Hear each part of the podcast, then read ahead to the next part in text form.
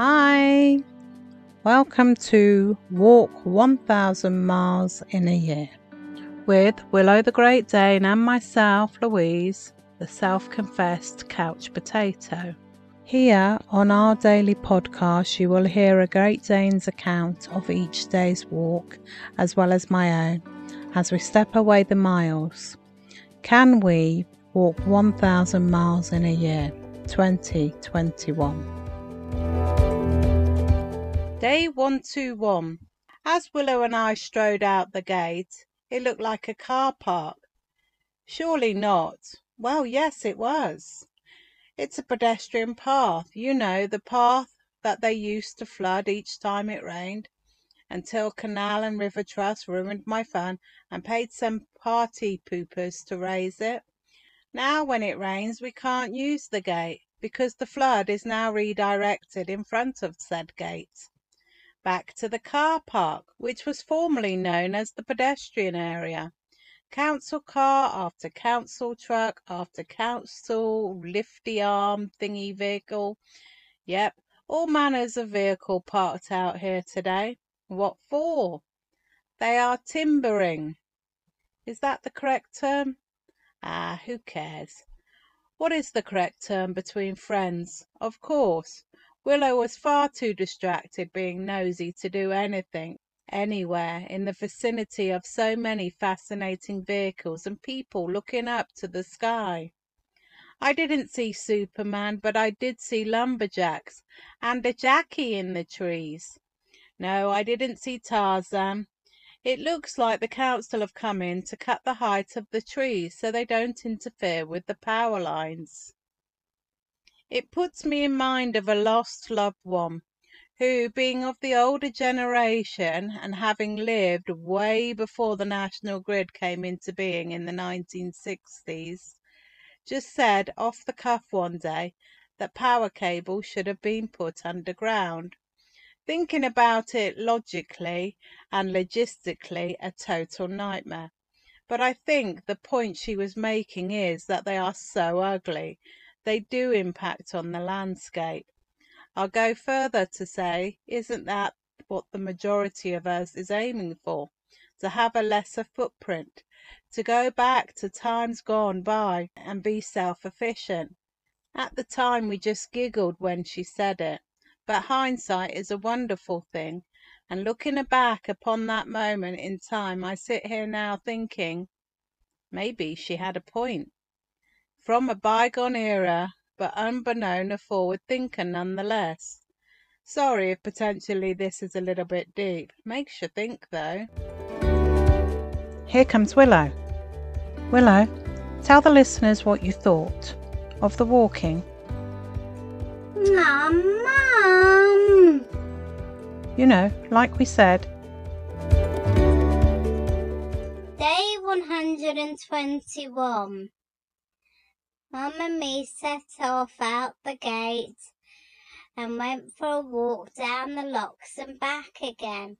It's a little too hot to go round the block, and I'm thinking, Mum's thinking, that because we went round the block yesterday, it wouldn't hurt to miss a day today. At least that's what I think Mum is thinking. As you know, we are so close like peas in a pod. There is so much noise when we set off, it puts my hackles on edge. People milling about and all cars all over the place. It got quieter the more miles we put between ourselves and home. You could certainly tell when we were nearing home because the noise grew and got louder. My hackles went back up and my nerves were on edge. Not so much that I didn't notice Mum was being totally embarrassing again. Why do parents have to be so humiliating? As we came over the lock and round the bush, Mum was not paying any attention to the destruction going on around but was paying particular attention to a certain someone.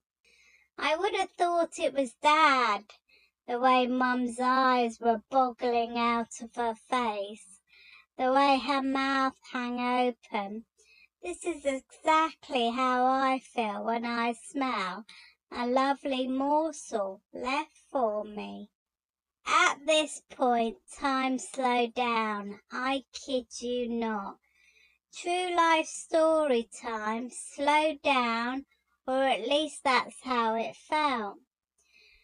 Mum wasn't looking at Dad. She was drooling, seriously drooling, and a woman of her age as well, drooling over a scantily dressed man called Jack, or at least that's what Mum called him. He had his top off, and even to my untrained girly eye, he had a drawing all over his back and he had bumps on his stomachs and arms. He didn't look like Dad.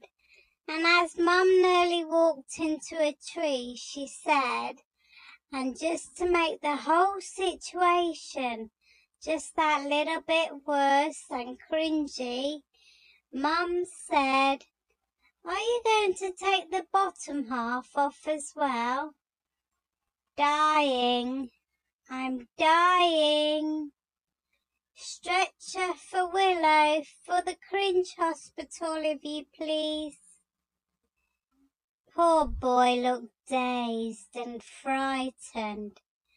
He had the same look rabbits get when I'm about to eat them, all wide-eyed and fearful. His quivering response was, No, it's just hot. Mum drawled, I bet it does.